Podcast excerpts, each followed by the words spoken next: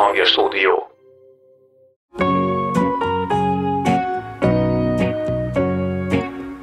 A szellemi világunk, amire képes az ember, a tudata, tudatos irányításával, az sokkal többet ad, mint ami az érzékek által megtapasztalható. Tehát én eh, nem kiszolgáló művész vagyok, hanem teremtő művész.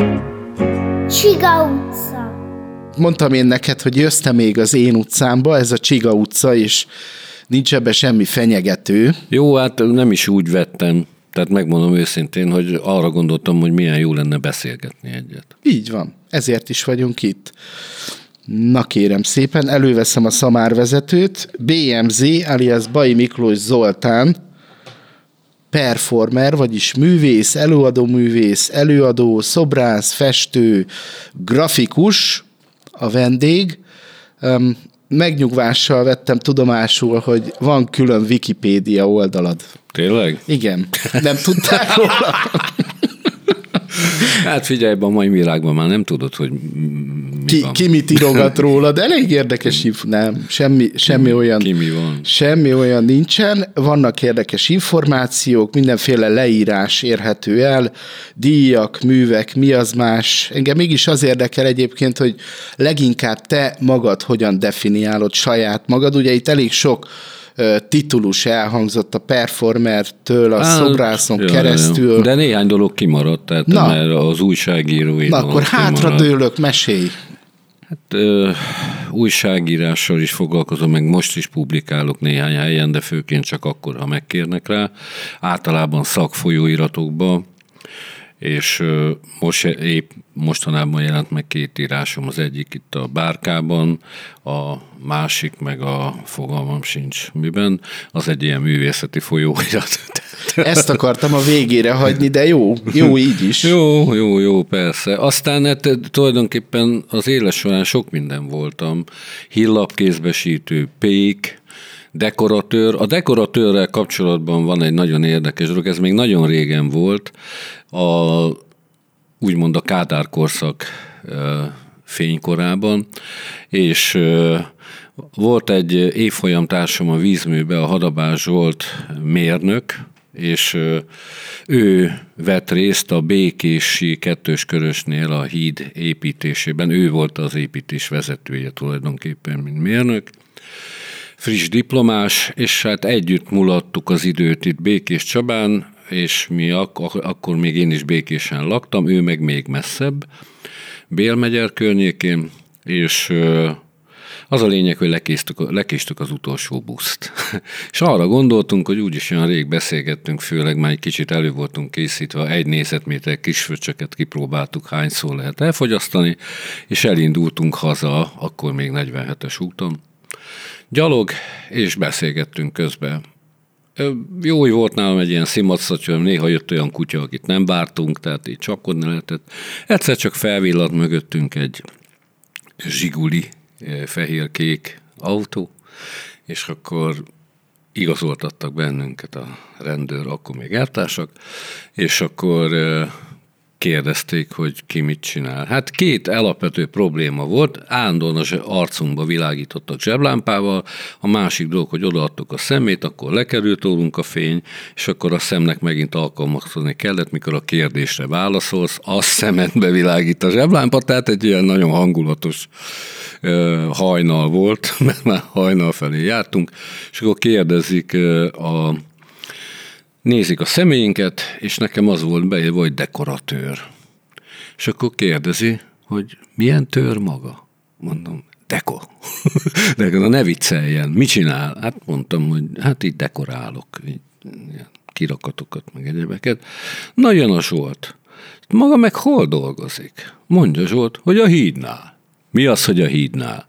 Hát a hídnál. Akkor Cinege avatta föl egyébként a hadsereg tábornok úr alatta föl azt a hidat, amit a Zsolt égisze alatt épült, mármint vezítése alatt. És akkor milyen hídnál dolgozik? És mit csinálod? Hogy én terveztem a felújítást. Na, hát ez kész volt. Körülbelül ennyi erről erről a korszakról, de voltam más is ifjúsági házban, amikor a KISZ megszűnt, békésen, akkor a Korona utcai házat hozzácsatolták, a KISZ épületét a kultúrházhoz, és én ott voltam programszervező. Hát, ami azért elég érdekes dolog volt akkoriban, de működött. A rádiós az külön választható az újságírótól? Hát igazából szerencsés dolog, hogyha az ember a klasszikus újságírással is foglalkozik, mielőtt bármilyen technikai eszközhöz nyúl. Egyrészt, mert megtanulja a műfajokat, Nekem egy olyan ember volt a mesterem ebben, hivatalosan mesterem, mert a délkeletnek a belső újságírói iskoláját végeztem el, akit én nagyon nem kedveltem, és ő se kedvelt engem. Isten nyugosztalja Saservin bácsit, de rengeteget tanultam tőle. Tehát, de mindig eszembe jutott az a legenda, amit így egy-két ember mondott, hogy egy tehát volt egy ilyen dolog, hogy a sas ne írjon, hanem repüljön, de a, megmondom őszintén, hogy utólag már beértek azok a dolgok. Nagyon szigorú volt egyébként, és tényleg értett, értett hozzá. Tehát olyan sokáig, majdnem egy évig vakon írtunk, tehát hogy nem jelent meg sehol. És a, azok a észrevételek, instrukciók, meg egyébek. Én persze fiatal emberként a szabadság hangja, ugye, tudod, megvan a véleményed, a megfelelően azt hiszed, hogy fontos vagy a világban. És ez így is van? Hát nem úgy kell fontosnak lenni a világban, hogy, na, hogy nagyon-nagyon azt hitt magadról, hogy te nagyon fontos vagy. Mert akkor nem vagy fontos, csak magadnak. A, de hát ez persze, hogy eltelt az idő, mint ahogy kiszámoltuk, hogy 62 éves leszek decemberben, ugye? Annyi igen, igen, igen. Tehát a, ahogy ez, ez nem vicc, hogy 7 évenként az ember újra formatálódik, mondjuk úgy. Tehát a sejtek is cserélődnek, nagyon sok minden, és az ember folyamatosan változik, mint hogy a világ is állandóan változik. Tehát ne higgyen valaki abba, hogyha össze ö, harácsol úgymond egy nagy vagyont vagy egyebek, hogy az állandó. Nincs. Tehát gyakorlatilag ez a ö, teremtett világnak ez a része, ami egy anyagilag fogható, ez, ez egy illúzió. Tehát gyakorlatilag elejéljük az életünk egy részét itt a Földön, van, aki többször is, és a, aztán gyakorlatilag vagy tovább megyünk ezen a vándorló szamszara úton, vagy, vagy eljutunk valahová, de ahhoz magunkon kell dolgozni elsősorban. És ahogy telnek azok a hét évek, működnek a hét évek, egyre inkább közelít ahhoz az ember, hogy olyan szinten foglalkozzon magával, hogy lássa kívülről magát. Jussunk el valahova, illetve induljunk el, ami már most így kvázi meg is történt. Nos, hát nem megúszni szeretném, de mégis fontos kérdés, hogy érzed most, jelen pillanatban magad? Hogy vagy? Hát figyelj, csinálják a fogam. Te megmondom őszintén, hogy ez, ez egy örömteri állapot, ami most itt ülök veled szembe, mert most nem fáj. De most egész jól érzem magam. Mint ahogy mondtam neked, hogy minden változik minden folyamatában változik, és hogyha az ember megtalálja azt a belső egyensúlyt, belső szabadságot, amelyben mindig fordulhat önmagához, de ahhoz mindig őszintének kell lenni önmagával, akkor a külső sodrás nem mondom, hogy nem érinti, nem mondom, hogy nem befolyásolja, mivel hogy nekem hat gyerekem van, egy részük most kiskamasz meg kamasz, tehát minden kornak megvannak a maga szépségei és ezek jelentkeznek is. És ezeket a dolgokat lehet nem várt eseményekként kezelni, de nincs ilyen, hogy nem várt esemény. Tehát, mint ahogy az előbb mondtam neked, hogy magunkkal olyan szinten kell foglalkozni, hogy, hogy nem szabad magunkat becsapni.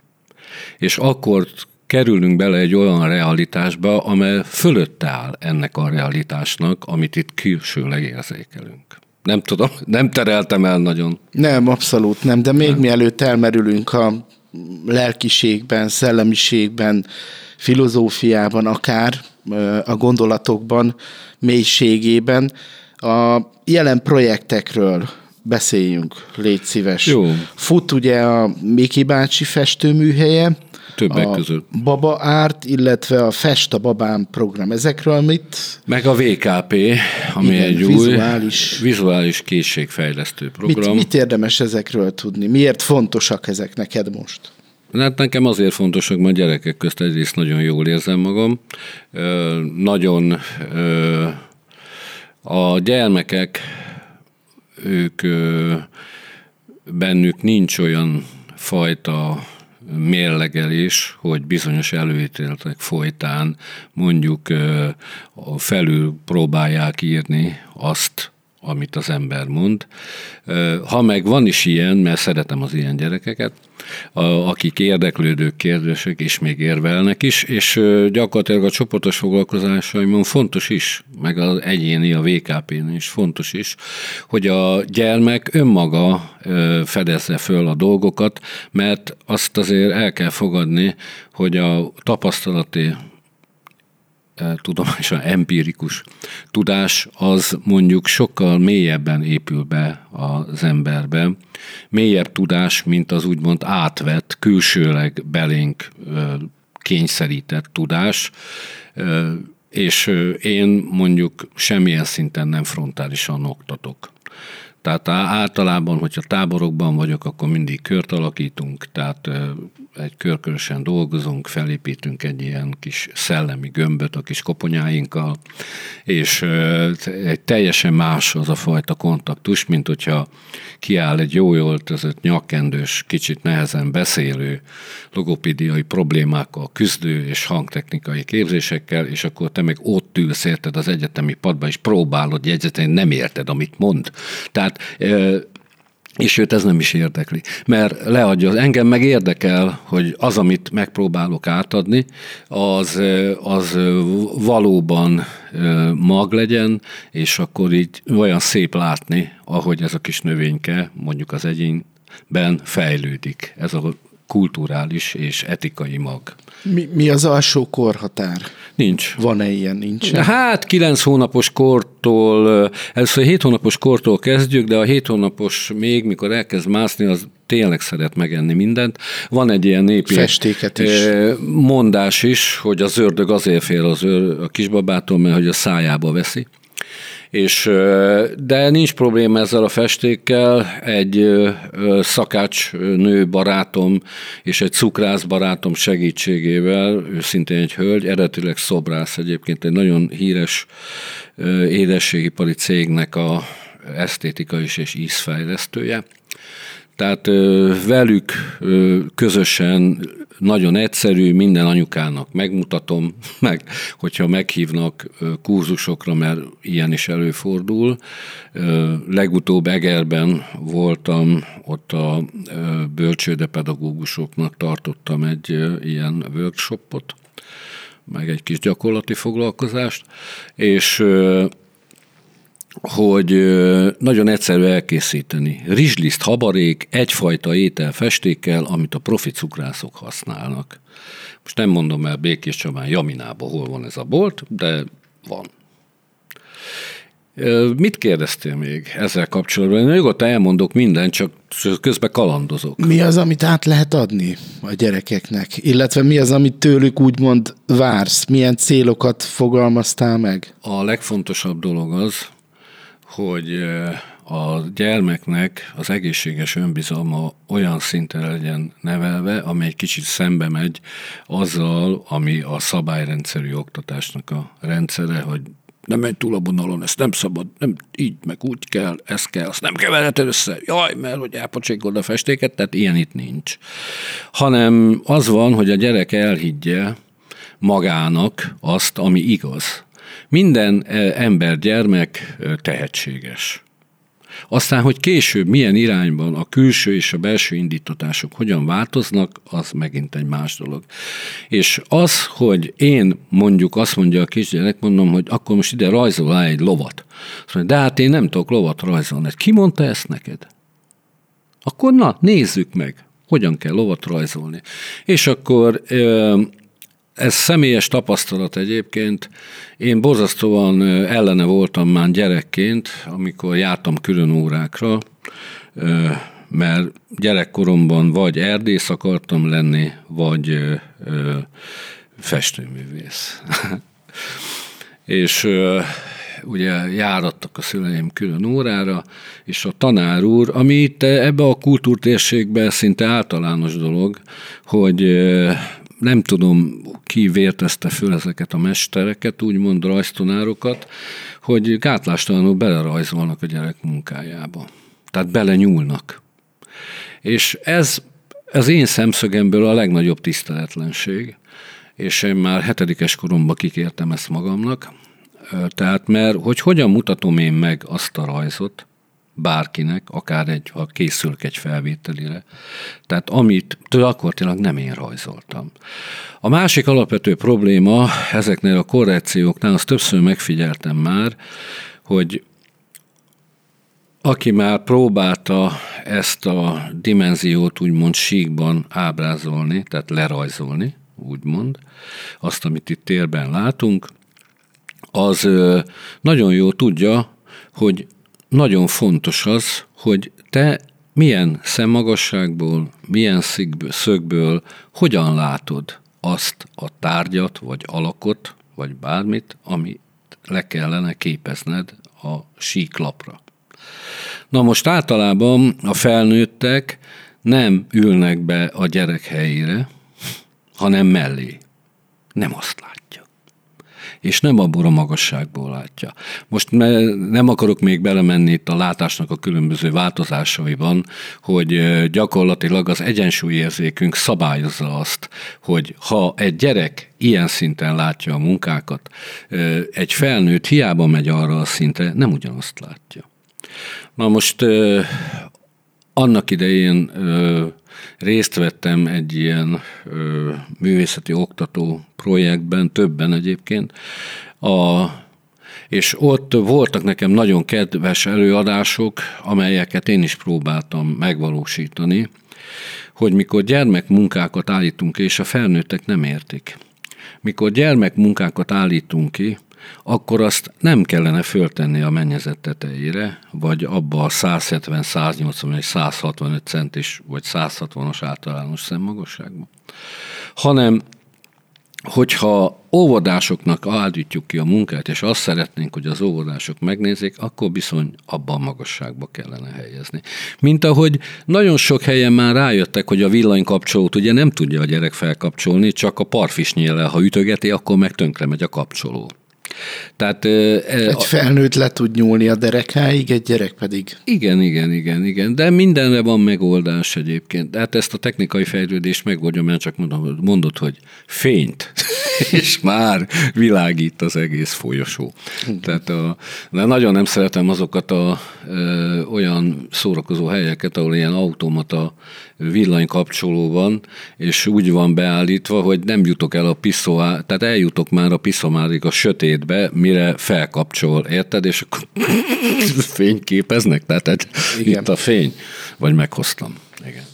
Mióta fut ez a Baba projekt? Hány éve? Hát az már lassan tíz éve. És milyenek a szülői visszajelzések? Ö, állandóan cserélődnek. Hát azért, mert a gyerekek kinőnek. Persze, de Tehát akik a... nyilván elkezdték, hát, ö, ők ö, már most majdnem középiskolások. Igen, igen, igen. Az a helyzet, hogy mivel hogy több korosztályjal foglalkozom, ezért van, akinek a egész majdnem a felső tagozatig mondjuk nyomon tudom követni a dolgát, mert ugyanúgy jár a különböző foglalkozásaimra. Nem mindenki, de, de előfordulnak. Én ezt úgy tudom elképzelni, hogy felszabadítóan hat-hat. Hát, a... Egyfajta szemlélet nyilván azért ez másképp csapódik le. Hát, hogyha a baba, baba ártra gondolsz konkrétan, akkor az egy nagyon összetett dolog. Azt a feleségem javaslatára, aki logopédus egykori kollégája, Vámos Mónika korai fejlesztőt javasolta nekem, hogy beszéljek vele, mert úgy fedeztem föl ezt az egész dolgot, hogy az egyik óvodás csoportomban az apuka hozta a karon ülő, akkor 7 hónapot Zazi nevű babát, akit hát az apukák leteszik, annyira nem figyelnek oda, mert jót beszélgettünk, Zazi meg mászott, le voltak rakva a festékek meg a lapok, és akkor hát önállóan elkezdett dolgozni. És ez nekem nagyon tetszett. Meg apukának is, hát tök jó fejek voltunk mindannyian, jól összekent minden, de az a, de egy, egy gyönyörű mély képet hozott léte. Aztán visszagondoltam arra, hogy, hogy különösen a sára lányom, végzett rendkívül sok kísérletet a baba ételekkel az etetőszékben, és akkor egy olyan helyen laktunk, hogy egy szőnyeg volt a ahol letettük, és kirohadt alatta a szőnyeg, mert hogy gyakorlatilag állandóan kiborította a kaját, és akkor vizsgálta, mozgatta.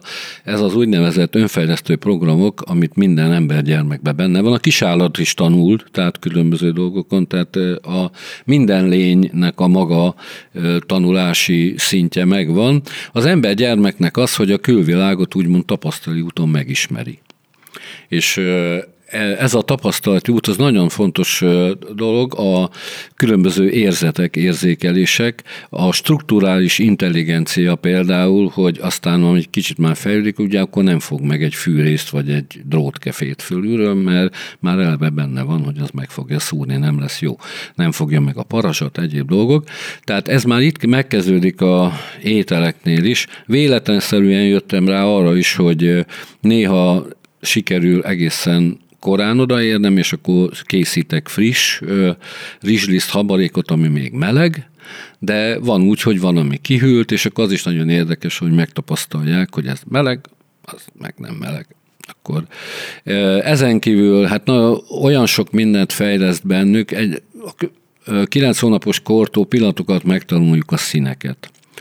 Tehát vannak ilyen finom motorikai gyakorlatok, vastag fésztollaknak a kupakját levenni, visszatenni, levenni, visszatenni, közben anyuka, meg én is mondom, hogy sárga, zöld, kék, na akkor vedd ki a barnát, vedd ki a pirosat.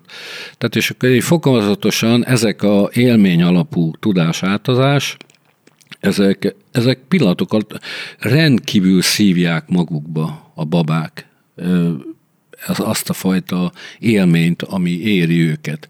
És ha már, akik többször voltak, azok már néha nem is akarnak egy kicsit, szoktunk, hát nem gyurmát használunk, hanem a feleségem főzött ilyen gyurmaszerű anyagot, és ebben nincs ilyen plusz zsír, meg ilyen káros egyéb dolgok, hát tulajdonképpen élelmiszer alapú, és ahogy a plastikai dolgokat is ismerkedünk, a nyomóformákkal, utána van a rajzolás, ez a bemelegítés, ott néha tanulunk egy-két mondókát, mert vannak bizonyos, akik már rájönnek, babák, babák egy az egybe utánozzák azt, megpróbálják, amit mondjuk te sok esetben az anyuka, de van úgy, hogy apuka, mutat nekik. És a, ebből kiindul, hogy van ez az úgynevezett firka, amit azt mondják, hogy firkára gyerek. Na hát ezt, ez már bebizonyított tény, hogy ez, ez a firka, ez a fészek. ez az anyamé, ez a biztonságnak a megteremtése. Tehát amikor egy lapra elkezd firkálni, akkor gyakorlatilag a biztonsági szféráját teremti meg. Tehát, hogy ő ott biztonságban van, mert ezt lehet neki csinálni. Hogyha, de mit, mit csinálsz? Ne firkált az asztalt össze?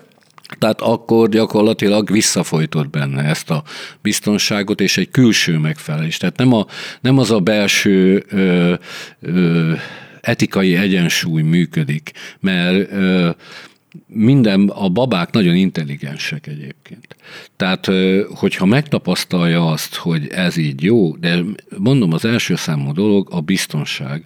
A biztonság, és hogyha biztosítod a gyermeknek, az önfelett kibontakozáshoz a körülményeket, akkor csodákat hoz létre. Ezt nem csak én mondom, ezt Vágléti Jani bácsi is mondta, akivel sokat dolgoztam együtt, tudományos emberek is mondták, most így nem tudom, nem tudok lapozni a celláimba, de tudnék hivatkozni még egy-két szakirodalomba is megtalálhatók ezek. Neked a babakorodtól így nagyjából akkor 60 év, 6 évtized telt el.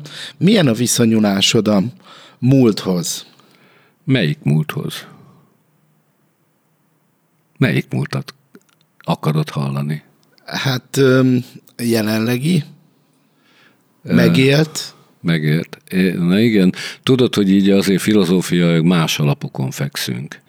Tehát gyakorlatilag én a, hiszek a lélekvándorásban, a szamszarában, és abban is hiszek, hogy nem ez az egyetlen életünk. Na most az, hogy mindegyik a Földön történt, vagy milyen formában, ez már megint egy ilyen filozófiai kibontás részlege.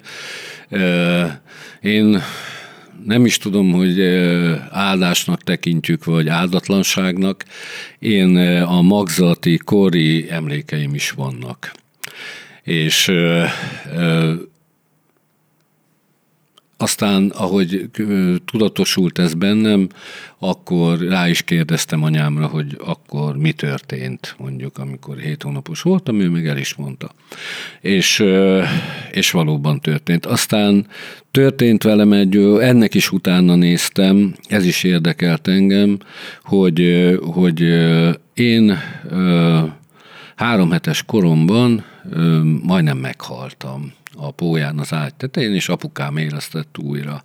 Na most az, hogy én, a, velem mi történt a, akkor ott, abban a világban, arra is határozottan emlékszem, sőt, máig nem tudok tőle szabadulni. Tehát jött egy ilyen nagy fejű valami, és így telepedett rám, nyomott be. Na most ezek a mostani képeim is néha megjelennek, ezek a nagy fejű lények. A, aztán ért engem egy baleset 6 és 7 éves korom közben, amikor is ö, megsérültem. Ö, a apai nagyapám egy születésnapi ünnepségen forgatott a lábamnál fogva, és a hátam neki ütközött egy ilyen nagy oroszlánfejű kanapénak a fa ütőjének, és akkor onnét kezdve egy Miki egy ideig nem beszélt, aztán meg nagyon dadogós lett. És a, de Hát ez a dadogás, ezt, ez a fizikai sérülés inkább felülírja a, a, az a stressz, ami ért akkor engem, és nagyon megrőkönyödött mindenki, amikor óvodáskoromban jelentkeztem szavaló versenyre, és kis ilyen elmondtam a verset, tehát annak ellenére, tehát hogy arra koncentráltam már tudatosan gyerekkoromban, hogy, hogy olyan feladatokat tűzek ki magamnak, amivel ki tudom küszöbölni a fogyatékosságaimat. És Sokan nem gondolnák ezt, hogy én még felnőtt koromban is dadogtam, ha bizonyos állapotokba kerültem, de amikor úgymond beültem egy mikrofon mögé, tehát amikor először felkértek engem, hogy vezessek műsort, akkor már újságot írtam, és ez a úgynevezett délkelet rádiónál történt, és megjelent hozzám egykori barátom, egykori tulajdonosa a délkeletnek, a Dénes Zoltán, és mondta, hogy a Kőhalmi Endrével, aki a főszerkesztőm volt a írott lapnál, hogy Miki, mit csinálsz délután? Hát mit csinálok? Épp ebédeltünk. Hát nem, mit csinálok, nem tudom, mit csinálok, mert, mert festeni akartam. Na, mert hogy műsort fogsz vezetni. ez én, de nem vagytok normálisok, hát én nem tudok beszélni. Ez a, de hogy nem, nem, szerintem fog neked menni, fog neked menni. És akkor így belöktek, a sportcsarnokban volt egy idéglenes stúdió, belöktek oda engem, úgy adták ki a híreket, szerkesztés nélkül, hogy olvassak híreket, ami kijött a faxból, és akkor benyújtották így az ajtón, hogy olvasd egy Hát, érted? Tehát hogy ezek az úttörő rádiózások a, a szabadság élvezeti szél fürdőjében, szabadság érzet, inkább mondjuk úgy. A, az, az nagyon, nagyon élveztem aztán később a, a határrádiót, az borzasztóan szerettem, kaptam egy ilyen DAT magnót, és akkor, hát volt egy jó autóm akkor, egy Volkswagen Jetta, és nekem nem volt itt a környéken fizikai akadály, és Mentem határmenti faluról falula, és az volt, hogy felvettük a műsorokat, megvágtuk, és annyira csodálatos volt gyerekek, hogy vannak a, a falukon ezek a hangszórók.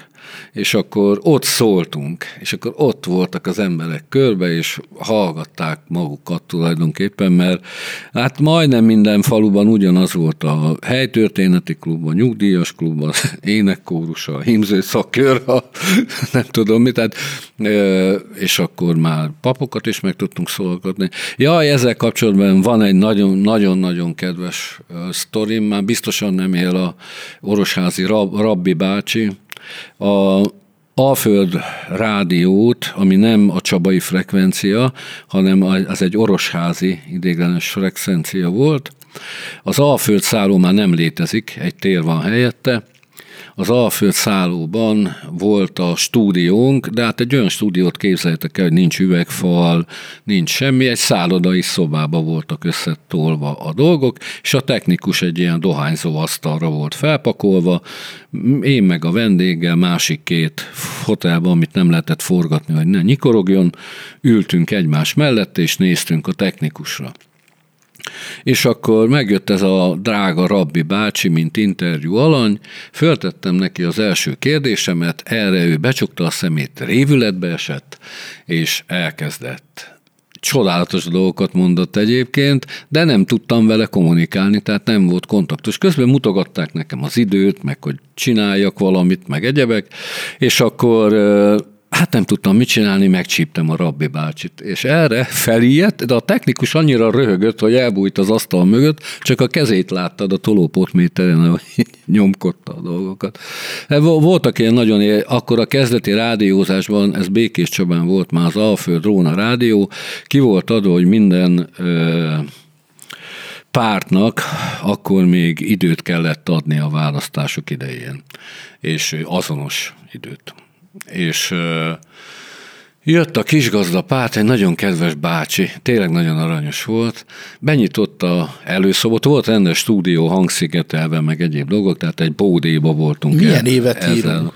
Hát figyelj, ez a 90-es évek a, a, úgy számolunk, hogy a, hogy a nem, nem, nem tudom pontosan, hogy mikor kezdték el osztogatni az idéglenes frekvenciákat, de az biztos, hogy ez olyan a 1988-tól a 90-es évekig tekinthető, 91-92, tehát ezek a időszakok, meg még egy kicsit később is, igen, most, hogy így mondod, tehát még, még olyan 95, igen, 95 96 táján, ez még működött, igen. Talán, igen. És a, amilyen bejött egy nagyon kedves, aranyos bácsi, így összehúzta a kis nyakát. Ez a rádió. Mondom, igen. Jaj, és már hallják, amit mondok? Mondom, nem, nem, nem, ez még csak az előszoba. Tegye le a kabátját, legyen szíves. Na, ez a, olyan, tehát, olyan, olyan klassz volt, hogy az emberek így, én nagyon szerettem egyébként az embereket, főleg az, az ilyen őszintén kedves aki mer kérdezni, érted? Tehát, hogy jó, sokféle emberre találkozott az ember. Volt egy másik kedves nagyon rádióm, azt is nagyon szerettem, az egy kábel rádió volt, a Lokomotív rádió. Ott nem is tudom, mi van most itt a lepénypál, meg a nem tudom mi sarkány, hamburgeres. Na, a, annak a helyén volt ott a kis stúdiónk, az ilyen olyan stúdió, hogy beléptél az utcáról, és már benne voltál az ad, ott benne voltál az adásban, tehát azonnal és csináltuk ezt Gyulán is egy másik kábel rádiót. Aztán valahogy úgy alakult, hogy elkezdtem tévézni. De az éjszakai bevetést azt ne hagyjuk Az ki. későbbi, az későbbi az éjszakai bevetés. Ott ö, volt egy időszak, ö, amikor ö,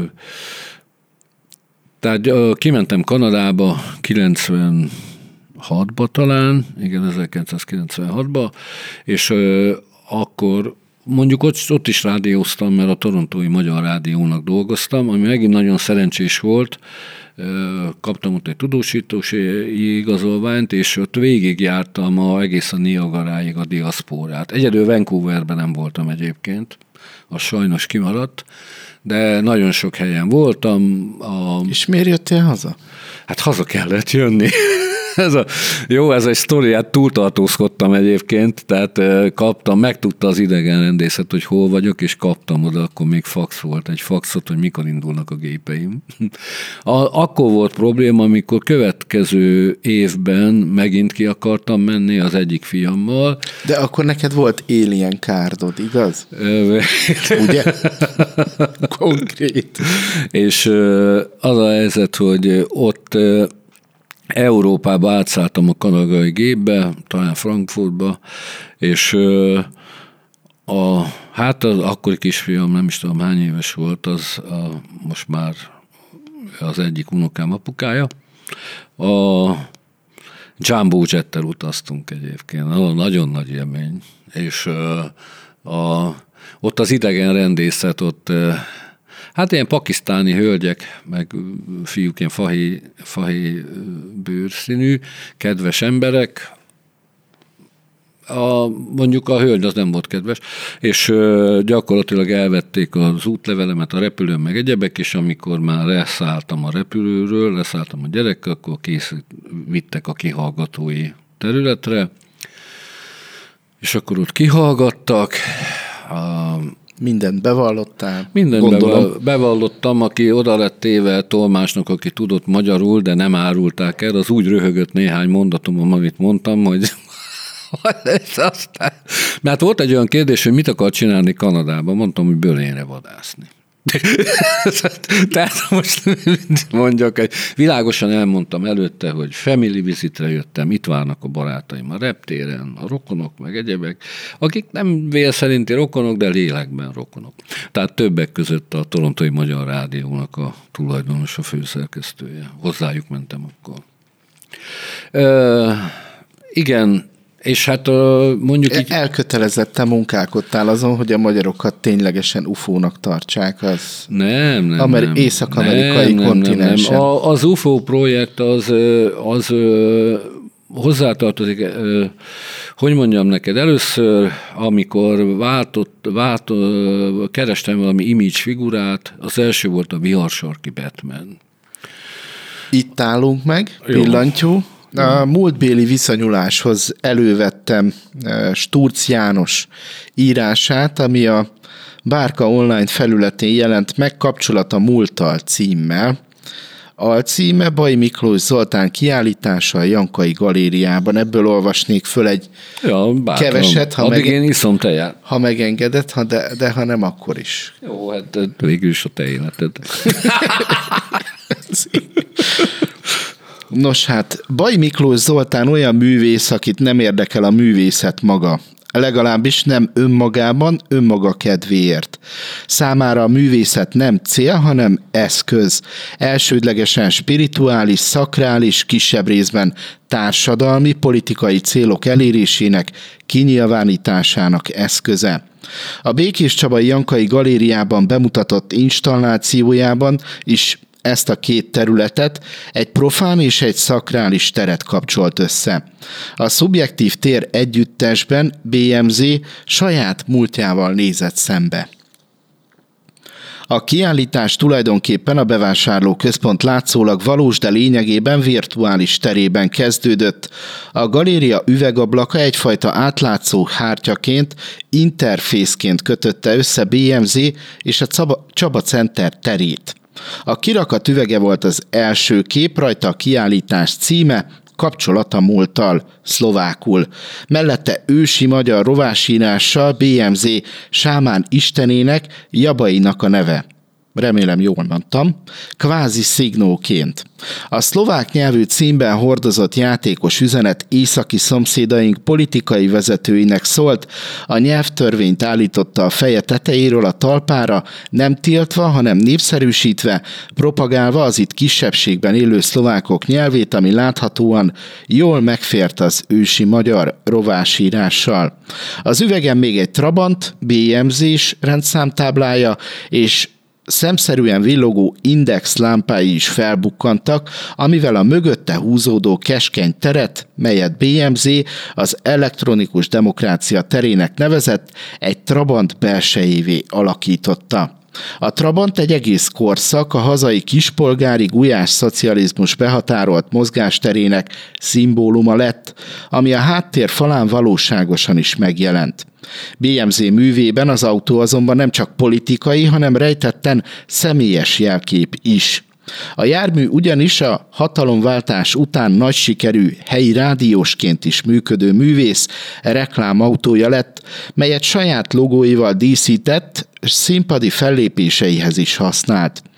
Így az NDK-s papírautó az elektronikus demokrácia PR eszközévé vált. Ekkoriban Bai még nem sámánként, hanem ítiként, extraterritoriális lényként, földön kívüli idegenként azonosította önmagát, és ebben a fellépő jelmezében tűnt fel a különös jármű mellett. A beazonosíthatatlan repülő tárgyként, ufóként értelmezett Trabant a művész magánéletét is átalakította. Egy alkalommal ugyanis az esőben, melyet a mai neosámán áldásként értelmez, a járgány bedöglött, s a kocsmába szorult BMZ így ismerhette meg jelenlegi feleségét. A személyességet rejtetten a térbeli képeslap hátteréül szolgáló, hatalmasan nagyított üzenőfüzetlap is jelezte, melyet firkák és részben azóta halott barátok telefonszámai borítottak, egyfajta mementóként, omásként. Á, szép írás. Szerintem ez egy fantasztikusan jó írás. Hát, én, én láttam magam előtt ezt a kiállítást, bár nem voltam ott. Kár. Hát belül egy interaktív videóinstalláció volt egyébként a, a képeslap mögött. Ha mentél be a folyosóba, akkor benne voltál a képbe. Egy kicsit hosszú volt ez a cikk részlet, de remélem, nem hogy rossz. legalább annyira jó volt hallgatni, mint felolvasni. Nekem jó esett. Ja, ja, ja. ja. Ö, hát igen, János jól látta a dolgokat. Jó, vannak benne bizonyos tévedések, amit ő mondjuk nem tudhat, de a Jabai az az én révült nevem tehát a jó B, úgy kell jelenteni. Oh. És a B az valóban az egyik sámán isten, a, és Ázsia bizonyos területén. És a, de ezt ő teljesen értette ezt, a, pedig nem beszéltünk róla tudod, csak azt, amit ő ott... Amit látott, azt írta Megérkezett elég korán, eltöltött egy napot a kiállítótérben, és aztán elvittük ebédelni, és aztán mondta, hogy ő elvonul megírni. És ebből idéztél most. A, és hát azért is nagyon örültem Jánosnak, mert hát korábban én nem is tudtam, hogy a művészeti egyetemen, a Magyar Művészeti Egyetemen tananyag vagyok már korábban, és akkor kérdeztem Jánostól, tehát figyelj, hogy tényleg benne vagyok valamelyik tankönyvedben? Azt mondja, hogy tényleg.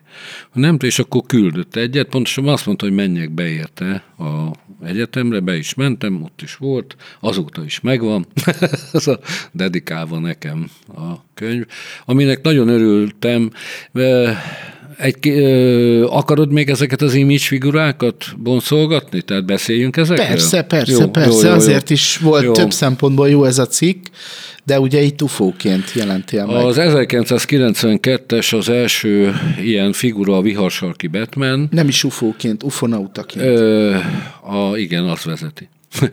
a, a Trabantot. Igen, mert eljutottunk az intronautából, mikor még magzat voltam, és akkor most már lassan eljutunk, de közben még van egy átfedés. Na, és ez csak egy élet, a mostani. Akkor nézzük, akkor van ugye a a Hungarian Art Angel egy kicsit átfedésben van a viharsarki Batmannel, mert a Hungarian Art Angel akkor ö, sűrűbben jártam nemzetközi fesztiválokra, egyrészt több is volt, ahová hívták az embereket, tehát lehetett menni.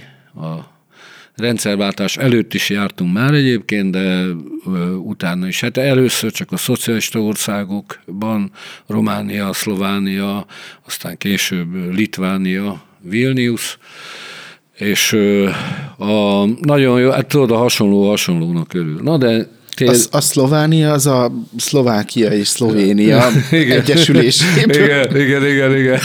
Összehoztam. El nem mondok. Az, Sima, hogy én értem az a lényeg. van egy ország, érted? Nincs gond. Az ez, amiben élünk. Na és akkor a Hungarian Archangel, a Viharsarki Batman, ugye? A Viharsarki Batman az egy önirónia, az az történt, hogy egy tűzfalra békésen, ahol laktunk házba, készítettem magamnak papír szárnyakat, rárajzoltam egy háromszöget fehérrel a hasamra, volt egy kis zöld rövidgatyám, és felhúzattam magam a tűzfalra, kötéllel, ott lógtam fejjel lefele, és a Váradi Zoltán fotóművész készítette erről egy fotósorozatot. És ez akkor megjelent a Délkelet címlapján, meg nagyon sok helyen megjelent egyébként, és a viharsarki Batmannel párhuzamosan volt a Hungarian Archangel, az angyal, a görög értelmi angelos. Na most az, rakjuk sorba, tehát hogy mi, milyen tulajdonságokkal bírnak ezek az image figurák. A Hungarian Archangel, ugye az angyal, a magyar művészangyal, és akkor lépünk egyet, tehát ott van az UFO, az ufonauta, és utána van ugye a neosámán. A, és ezek a lények mindegyik a görög angelos lefordítása mondja legjobban, tehát a közvetítő. Tehát közvetítő ég és föld között, világok között.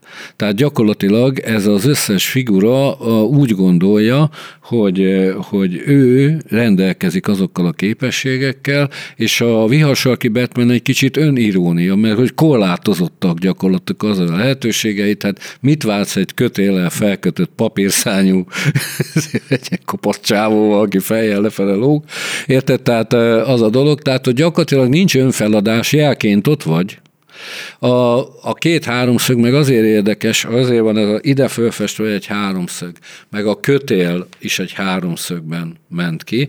Hogyha a két háromszöget egymásba toljuk, ezek már jelszintű beszéd egyébként, én használom ezeket az egyetemes kozmikus jeleket. Ha összetolod ezt a két háromszeget, akkor megkapod a hexagrammát, úgynevezett hatágú csillag, vagy bizonyos helyeken Dávid csillagnak mondják, de ez a, a Dávid előtt már jócskán létezett európai szinten is, tehát az Alpukban is vannak olyan ábrák, ahol megjelenik a hexagramma és a pentagramma is, az ötágú csillag, a varázscsillag, vagy boszorkáncsillag, vagy sok mindennek mondják, és ezek a nagyon érdekelt engem minden olyan dolog, ami egy kicsit mindig azt kutatta, hogy az ember több annál, mint egy itt a földön szaladgáló legnemesebb állatfajta.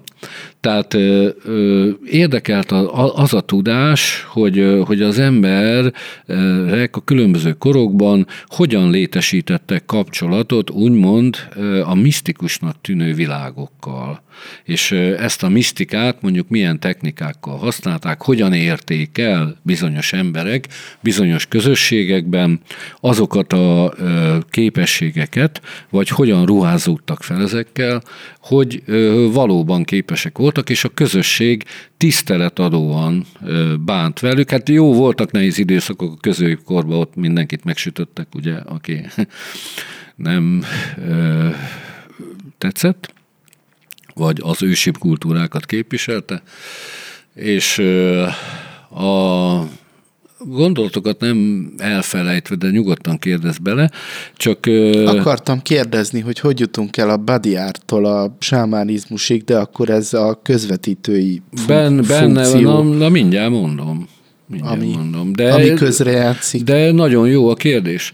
Tehát a, először táblaképeket festettem, és Dr. Hegyi Lórántnak előtte már ismertem szamizdatokban, még a rendszerváltás előtt a Hajas Tibornak a munkáit, a Herman Nietzsche-nek a munkáit, aztán így kapcsolatba kerültem Nietzsche a filozófia írásaival, és a, gyakorlatilag elkezdtem olvasni ilyenféle. A barátaim is egyrészt Szegeden, másrészt Pesten. Nagy lendület volt nekem, amikor felvettek a fiatal művészek stúdiójába, 23 éves lehettem, és az mondjuk teljesen kinyitotta azt a világot, mert itt egy alföldi békés megyében élő embert mondjuk nem sok olyan kulturális inger ér a vizuális kultúrában sem, irodalomban. Jó, az internet most sok mindent megváltoztatott, de ott meg akkora a terítés, hogy azért oda nagyon erős elhivatottságnak és kell lenni ahhoz, hogy ki tudsz szeletelni magadnak azt, ami valóban a te értéked. Szűrni kell. És a, hol tartottam? A, ja, ja, igen, hogy olyan, hogyan jutunk el a body artnál. Na, jó. Tehát először és akkor voltam egy előadáson Hédervári művész terepen, ahol személyesen találkoztam dr. Hegyi Lórántal, aki akkor a Bécsi Modern Művészeti Múzeum igazgatója volt. Egy a magyar a, a transzavangard és a új szenzibilitás a művészetben megjelenő ö, ö, dolgoknak az egyik tudója ő, a dr. Hegyi Lórántok, több tankönyvet írt, meg rengeteg publikációja, tanulmánya van, többek között Magyarországon is megjelent egy könyv, aminek az a cím, hogy új szenzibilitás, és új érzékenység, maradjunk ennyiben.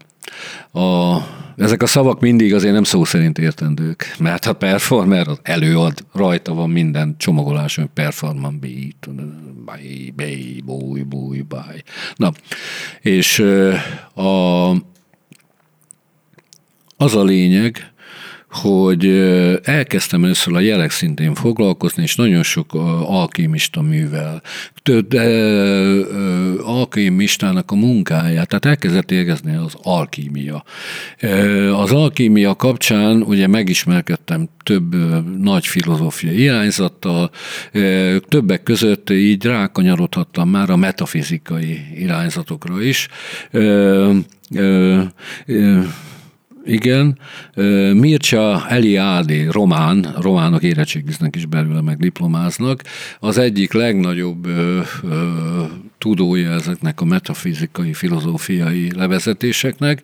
Ott találkoztam először úgymond a sámánizmussal, meg külön, és akkor elkezdtem a sámánizmussal is olyan szinten foglalkozni, hogy vajon miben lehet ez. Aztán nagyon elkezdett érdekelni, mondjuk Hajas Tiboron keresztül, úgymond a tibeti buddhizmus, iránya, de közben kapcsolatba kerültem a Tao-val. Tehát sok, sok olyan, na most neked, mint keresztény embernek mondom, hogy egy olyan közegben nőttem föl, hogy az én apai nagyanyám, Nál töltöttem nagyon sok időt, mert anyukámnak dolgozni kellett. Anyukámat egy időben ki is tagadták, mert nem tartották méltónak a polgári apámhoz, és ő meg egy parasztlány, az anyukám, és akkor engem ott mindig letett mamánál, mama átöltöztetett a szép lakcipő, meg nem tudom mi, tehát a kínai kivágott dorkót, azt levettem, órú dorkót, és akkor szép ruha, nyakendő, és a, a nagyanyámnál mindig volt, aki, hogy egy ilyen központ volt, tejázás volt. Mindegyik ilyen néninél volt, ahová járt ugye a református pap, a görög-keleti pap, meg egyebek, meg egy csomó néni, és a és ezekkel az emberekkel töltöttem ott, a, mindent hallottam, és ugye a művészettel is valahogy így kerültem kapcsolatba, meg a, mert hogy ez rendszeres vita volt, munkácsit nem nagyon tartották sokra, de Mennyánszki László és Csontvári az mondjuk előtérbe került, tehát itt már itt látszódott, de volt ott olyan néni, aki esküdött az én munkácsira, és így gyerekkoromban már ezeket a munkákat egyrészt repro, aztán személyesen is mamával, meg hát egy olyan polgári házban éltek ők, meg ahol később az ő egyik tulajdonrészében volt a műtermen békésen, ahol klasszikus értelemben vett festmények, bútorok, meg egyebek közt éltem, és aztán mikor mamától hazakerültem, visszakerültem a Békési Szélső utcába, a, a Proli vonalba, ahol apám mondjuk akkor, mint még géplakatos mesterként, meg részben iparosként élt, dolgozott, Anyukám meg kosaratonc nagyon sokáig később, aztán konyhalányként dolgozott. És ez a kettőség egyrészt, hogy már nagyon mondjuk úgy, hogy kisdobos és úttörő koromban részesülhettem az akkori antikommunista felfogású közeg, kulturális közeggel, ami azért meghatározta az érdeklődésemet és az életemet is. Hát Szigligeten volt egy szőlőbirtok, aminek egy darabja még elméletek az én nevemen van, a, a, de hát már dzsungelme voltunk megnézni. A, ott volt egy présház, ahová nagyanyám meg a huga nagyon szeretett járkálni, főleg ö, nyugdíjas korukban már, és ö, ott mondjuk egy olyan kultúrkör, nem tudom, mama az ilyen volt. Ő maga elmondása szerint tudott harmóniumozni, harmóniumozni, szerintem csak szeretett, tehát, de ott például a szőlőbirtok szomszéd volt a Mellis György.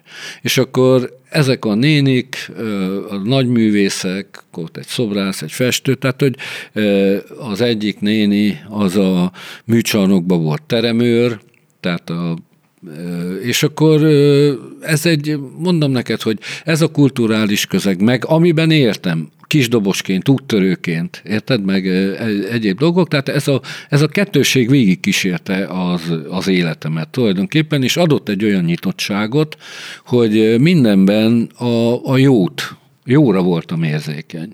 Tehát a, és ez egy, ez egy olyan lehetőség volt számomra, meg nagyon örültem.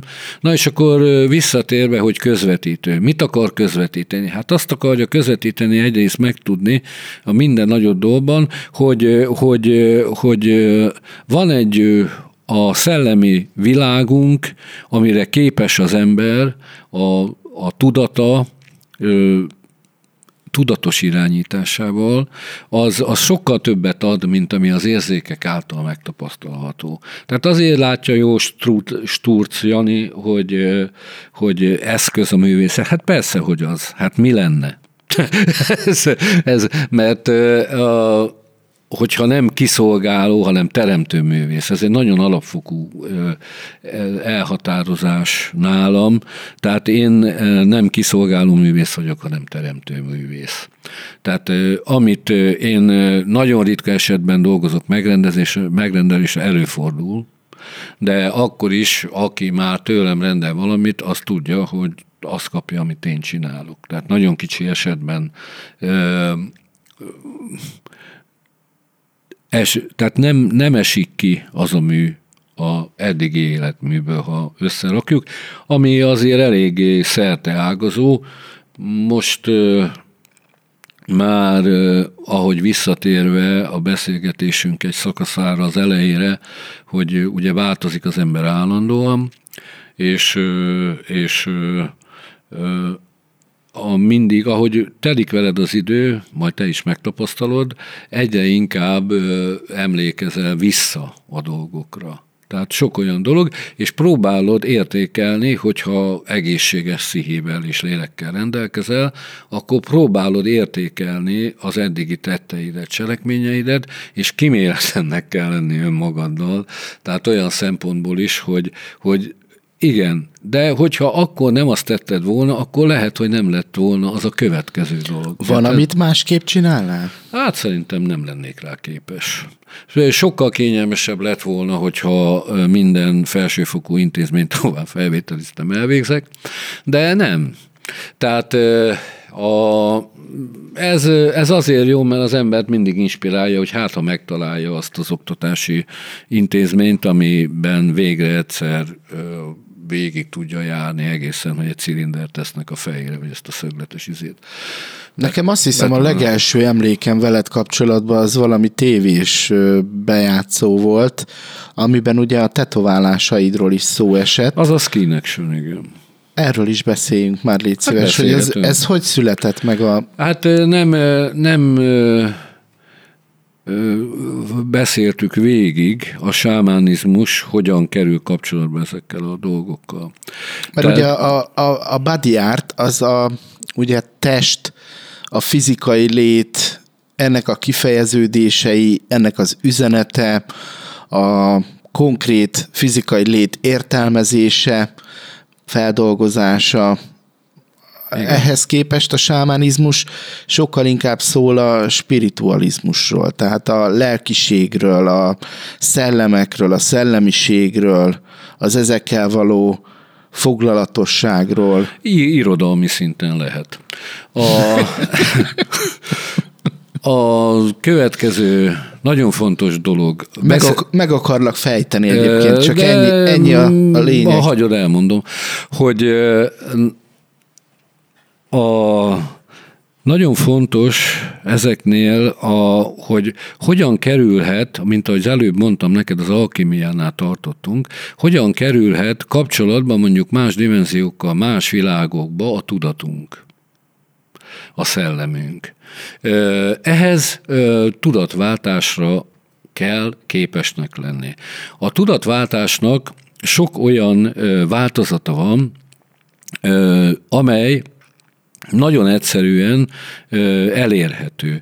Az már fejlődési szint, hogy mikor melyeket, mivel anyagi testben vagyunk, az első számú eszköz ugye a, a testünk lehet, meg a létünk. Na most a sámánizmusban és a tibeti buddhizmusnak abban a iskolájában, ami mongol alapú, nagyon sok sámanisztikus elem a beavatási szinteken maradt meg. A performance művészetnek, a body artnak vannak különböző ágazatai. A, van a európai, úgymond hát, hogy is mondjam neked, a Schwarzkogrelék, Hermannics, tehát ezek, ezek a vonalak a bécsi akcióművészet, amely gyakorlatilag bár feszegette a testnek azokat a határaitól a tudatváltás megtörténik. Magyarországon a Hajas Tibor volt az, aki ezeket le is írta, például egyik legszebb ilyen írása a halál szexepírje, ajánlom a figyelmetbe, ahol ha azt elolvasod, akkor konkrétan megérted, hogy miről beszélek. Tehát, hogy történik, eh, a, elérhető a tudatváltás egy olyan szinten, amikor kitárul egy másik világ előtted, egy transzállapot egy transzállapot, amikor megnyílik egy másik világ előtted. Na most egy másik kérdés, hogy ebbe a világba belekerülni, az, az milyen érzés, és hogy, hogy egyáltalán nem is akarsz sok esetben visszakerülni ebbe a világba, abból a világból. Ezek halálközeli élmények egyébként, tehát gyakorlatilag minden beavatásnál úgymond történik egy újjászületés, tehát ahhoz történik egy halálnak. Most nem teljesen olyan mértékben, hogy, hogy elpusztulsz, hát nekem néha azért majdnem sikerült, de a, ö, volt halálközeli élményem egyébként, mert megkérdezed, és ö, ö, ezen kívül ö, megtapasztalhattam azt is az angyalcsinálók budapesti bemutatása után, hogy nyaktól lefele lebénultam, három napig, és a, gyakorlatilag ezek, ezek mind olyan beavatási szintek, és aztán van a másik nagyon fontos, hogy a tudatoddal hogyan tudod befolyásolni a tested funkcióit.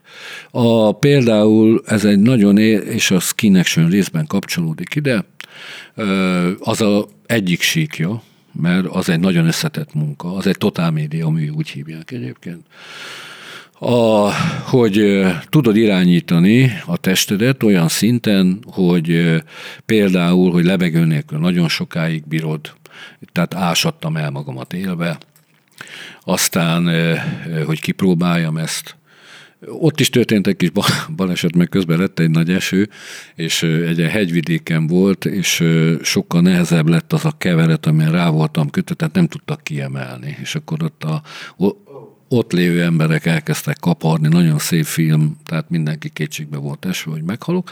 De nem haltam meg, mert ki voltam kötve, tehát mozdulni se tudtam egy ilyen fakerevetre, kifeszítve tulajdonképpen, András keresztes alakban, és a lényeg az, hogy az is egy csodálatos dolog, hogy, hogy megtapasztalod azt, hogyha lelassítod valóban, amit elméletileg meg így hobbista, jogistaként gyakoroltál a légzés gyakorlatokat, de hogy tényleg el tudsz érni egy olyan állapotot, amikor tudod szabályozni azt, hogy ne használj annyi levegőt, elég annyi levegő, amit van, tehát elég ennyi levegő, tehát nem esel pánikba, és akkor kinyílik az a, az a, a csillagos ég olyan szinten alatt, hogy a föld alatt vagy, de a nappali fény átszűrődik rajta. Tényleg olyan, mint a csillagos égboltot néznéd. Aztán a másik tapasztalat, tehát kísérletezések a különböző van egy ausztrál származású művész, aki nagyon régen használta már a művészetben az úgynevezett függeszkedés című eljárást, ahol kikapcsolod a fájdalom küszöbödet, és gyakorlatilag, mint amit a, akár az indiai guruk is használnak, keretében, tehát, hogy gyakorlatilag olyan szinten tudod hozni a testedet, hogyha, hogy át tudod szúrni fájdalom nélkül, a pontokon, és a vérzésedet is át tudod állítani tudattal, hogyha vérzel. Tehát, hogy át tudod úgy szúrni magad, vagy ö, mint ahogy csináltam olyan munkákat is, amikor a neoista Monty Kensinnel dolgoztam együtt, ahol a, az emberi vér, mint a legszebb ajándék, a, ugye ott használásra kerül, tehát a vénából engedjük ki, és a gyakorlatilag nem kell ilyen tampon semmi, hanem a tudatoddal egyet gondolsz, és eláll a vérzésed. Mamma mia. És hát, hagyd ezt a mamma miát, ne reklámozni itt a szórakozó helyeket.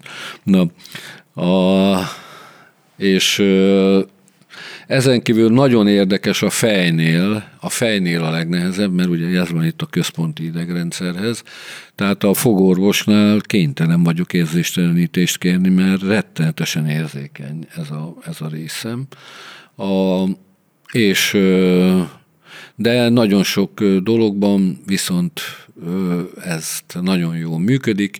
Hát többek között, ha a nem titok, ugye a Gyűrű című munkában, ugye ott levágok egy bizonyos testrészemet, és a skin action kipróbálom, hogy milyen az elevenen nyúzás, tehát mármint, hogy engem nyúznak, a, ez azért is nagyon érdekes élmény, mert sajnos én olyan korban nőttem föl, hogy biológia órán érbe boncoltunk békát. Tehát meg sok ilyen dolog történt, és azóta mondjuk finomodott ez a régió is, de hogy ezek, hogyha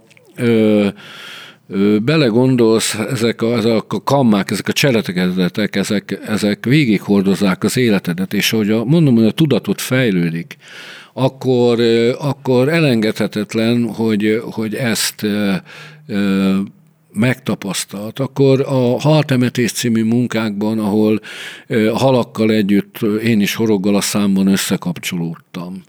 Tehát, és ha bár sokan azt állítják, hogy a halaknak nincs érző ideg a szájába, hát ezt azok mondják leginkább, akik ezt a sporthorgászatot népszerűsítik, hogy beakasztom, kiakasztom, van nekik.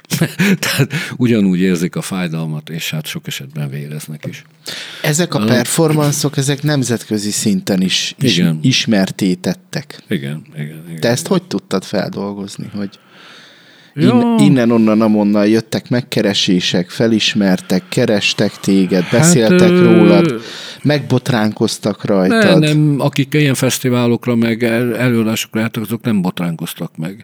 Az már az, a, az amit a bulvár média csinál belőle. Hát átütötted azt a fajta inger küszöböt, ami elérte a, az átlagember szintjét. Tehát már nem csak művészeti eseményeken, nem csak galériákban került szóba az, hogy BMZ mit valósított meg, hanem az átlagember szintjén is megjelentek ezek a produkciók, ezek a performanszok. Hát az átlagember... Ez szél volt egyébként? Átlagember szintjén nem jelentek meg. Tehát De. azok az emberek, akik beszéltek ezekről butaságokat, azok nem látták ezeket a munkákat. Tehát, Én most nem azt mondom, hogy megítéltek emiatt. De, de hát te mondtad, de hát ott például... A botránkozás az... Hát a botránkozás, van, aki mindenem megbotránkozik, érted? Tehát, hogy, hogy most minél zártabb egy, egy, tehát hogy mondjam, minél kevesebb kultúrával, ismerettel, intelligenciával rendelkezik egy ember, annál könnyebben megbotrálkozik. Annál külön hamarabb lesz dühös, ennek mind az egész oknak az oka a félelem. Tehát a félelem attól, ami kizökkenti őt, úgymond abból, hogy saját burkából, tehát nevezzük úgy cseppjéből, vagy bárminek nevezhetjük, és a, mert hogy gondolkodásra készteti. És a legegyszerűbb reakció, reakció azért mondom, hogy kulturális és intelligencia kérdése, a legegyszerűbb dolog, a tiltakozom, elítélem, betiltom. Tehát gyakorlatilag ilyet nem szabad. Érted? Ú, így, úgy, meg úgy. De hogy ezeknek mi a emberiség kultúrtörténeti hátterei, hogy ezek mit tartalmaznak, tudat alatt egyébként eljut, mert én tudatosan építettem föl ezeket a munkákat. Tehát használok olyan munkát, például a gyűrűnél, meg egy másik munkánál ott próbáltam ki először, van egy olyan, hogy csoporttudat akik ö, ö, beülnek egy ilyen előadásra, kíváncsiságból, vagy azért, mert érdekli, vagy azért hallotta róla ez a hülye miket csinál, érted? Tehát akik beülnek ide, azok több olyan munkát csináltam, hogy lehúzottam mondjuk színház teremben a vasfüggönyt. Többek között a Disznók közé című munkában, Sepsiszen Györgyön, a, szintén a színház épületében, a 33 szeg című munka, neked szeg, neked, mint keresztény embernek nem kell mondanom, ez a 33, ugye Krisztus 33 éves volt.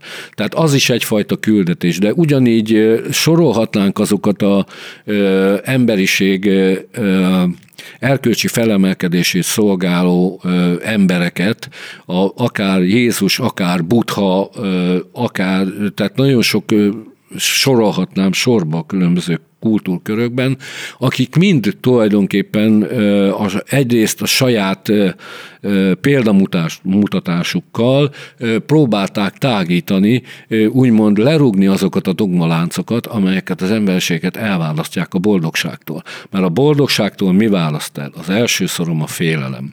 Ha félelem van, akkor fájdalom van, mert akkor nem érzed jól magad. Akkor beteg leszel. Tehát a legalapvető dolog, ezt egyébként Buddha mondja, ez az alap, a fájdalom, a dukha.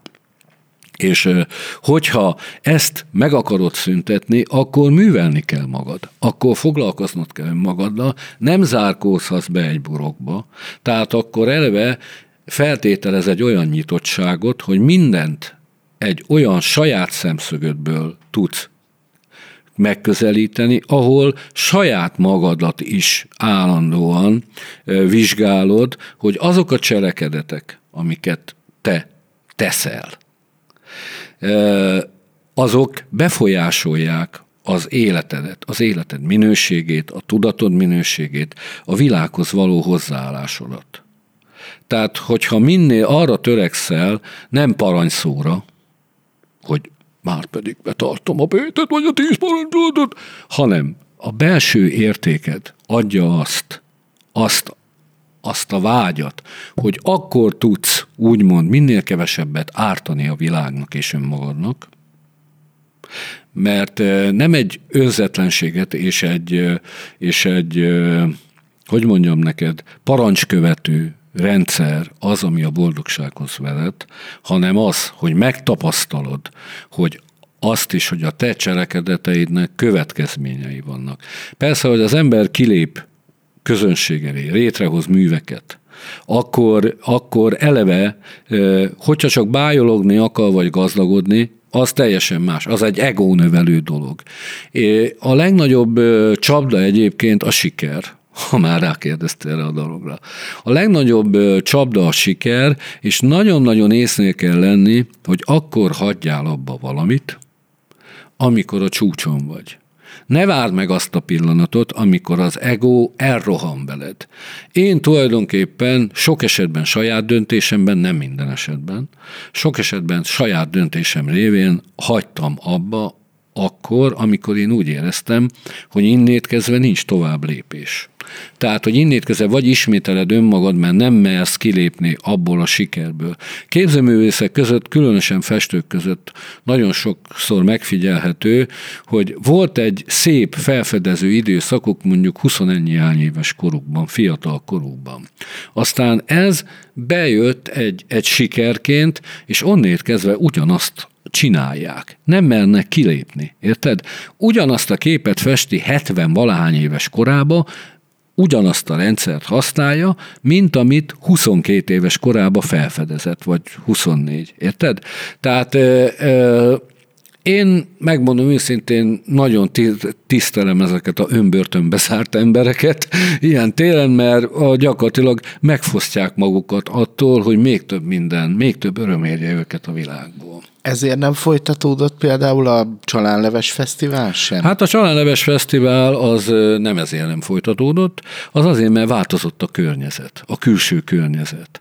Tehát a Csalánleves Fesztiválnál, és köszönöm, hogy felhoztad ezeket a fesztiválokat. Hát ezt nem lehet nem felhozni. Beszélhetünk, de több fesztiválot, az biztos tudod, a legnagyobb hatás gyakorló és több generációt érintő, mert tíz éven keresztül ment, megszakítások sokkal. Hát igen, tize, én 15-öt tudok, de te biztos jobban tíz, tudod, 91-ben volt az első. Igen, de közben kiesett egy jó pár év. Jó sok év, és 2006-ban volt még Instant csalánleves volt, fesztivál. az volt az áró, mert azt a pénzt, amit nyertünk pályázaton, azt nem akartam visszaküldeni, tehát azért csináltunk egy Instant, de annyi pénz már nem volt. Beszéljünk a legelsőről, jó? Póstelek. 1991 a pósteleki az... A kastélyrom falai közt. A kastélyrom falai. Akkor még lehetett ilyet. Hát az egy nagyon érdekes jogi dolog volt, mert Vagy ugye... ez egy ilyen partizán akció e, volt? Igen. már, már biztos, hogy elévült, úgyhogy nyugodtan mond. A gyakorlatilag a város tulajdona volt a kastély már akkor, tehát megörökölte, akkor még állt a Gerlai kastély, nagyon szép pompájában, egy iskola működött benne, talán, ha jól emlékszem, de még nem volt is széthordva, hordva, és hát ez úgy jött, hogy helyszíneket kerestem, és nekem kamaszkoromban is nagy élmény volt az a póstelek, maga a rom, akkor még nem volt annyira, ennyire, és aztán jött egy nagyon, a munkásőrségnek az utolsó, ez adta meg a, a motivációt tulajdonképpen. A munkásőrségnek az utolsó cselekedete az az volt, hogy úgymond életveszély elhálítás címén életveszélyesítették az épületet, megpróbálták lerobbantani a födémeket és a vas mosgó lépcsőt, ami ellenállt ennek, összecsuklott szegény, de még mindig ott van a lépcső a romba egyébként, hogyha úgy bemászol, vagy valahogy beengednek. És be lehet menni egyébként, hogyha kérsz engedélyt rá, tehát mint média Újságíró nem mászik be, fölhívja az illeték. Hát igen, hát az a fajta újság, de ismerek olyan újságírót, aki ilyen, nem is tudom, minek nevezik, nagyon szeretem őt, egy nő, ők ilyen tiltott helyekre mennek be. Egyetlen egyszer volt olyan, uh, uh. egy híd átadását megelőzően, hogy... Látod, a híd többször vissza. Kivitelezőnek a vezetőjével beszéltem, és akkor még nem adták át a hidat, még nem volt úgymond látogatható, használható, nem volt sajtótájékoztató, nem volt hivatalos átadó, semmi, és fotós kollégával mentünk oda, és akkor ott volt egy biztonsági őr, aki ugye kérdezte, hogy mit keresünk mi ott tulajdonképpen. Mondtam, hogy beszéltünk a cégnek a vezetőjével, XY-nal, szóval jó, akkor semmi probléma, adott sisakot, mellényt, bementünk, kollega fotózott, én körülnéztem, leírtam egy pár sort, majd kijöttünk, és akkor mondta a fotós kollega, hogy tehát, hogy, tehát, hogy nem erről beszéltetek. Ja, azt nem kérdezte. Tehát én egyetlen egyszer csináltam ilyet, technikailag, hogy bementem valahova, de egyébként meg simán be lehetne úgy is menni, hogy az ember Persze, a... engedélyezteti, viszont egy intermediális és ö, életmód fesztiválnál meg azért csak adott, hogy Bejelentettük a, a város, Hogy tudod, partizánkodni kell. Nem tudod, hogy tudta a város, hogy ott leszünk. A, a, el, az erdész is tudta, tőle kértünk el egy kaszát, mert nagy gaz volt, el is törte a Guszti barátom.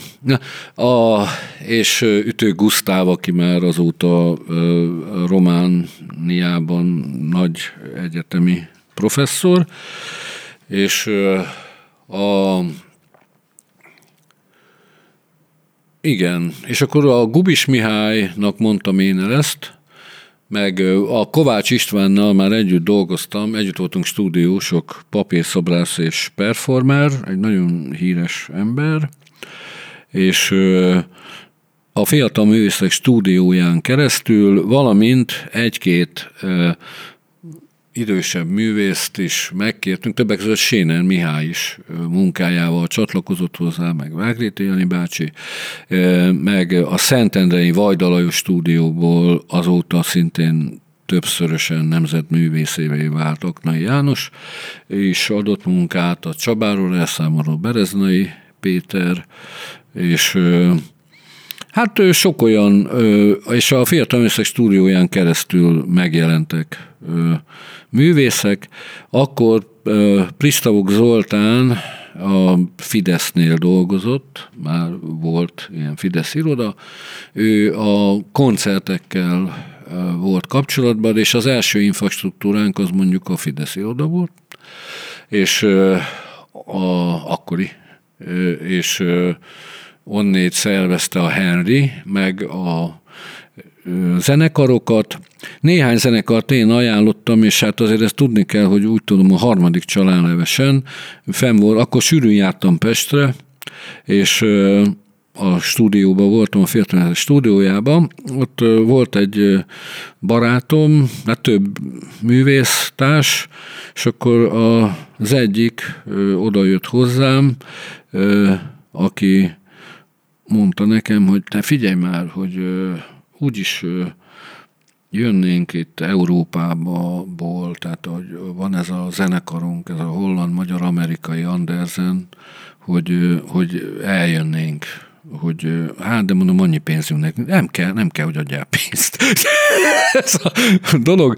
És akkor ők, le voltam rőkönyödve, ültem a szobába, néztem a tévét, és akkor, akkor itt újdonság volt a News, Music, MTV Music televízió, és nézem, és képzeld el, hogy, hogy beszéltek a csalánlevesről, meg hogy jönnek, meg térkép, Hungary, tudod, minden frankon, és hát tulajdonképpen az akkori csalánlevesnek ez lett a vége, mert hogy akkor ugye annyira kinőtte magát, mert megjelentek Hollandiából, Németországból, Európából egy csomó lakókocsival, az Andersen rajongók, és erre nem volt felkészülve Békés Csaba közigazgatási területhez tartozó Pósteleki szabadidő park, és ö, ö, itt meg azok az emberek, akik addig ö, ö, hát nem tetszésüket kifejezték az ellen, hogy ilyen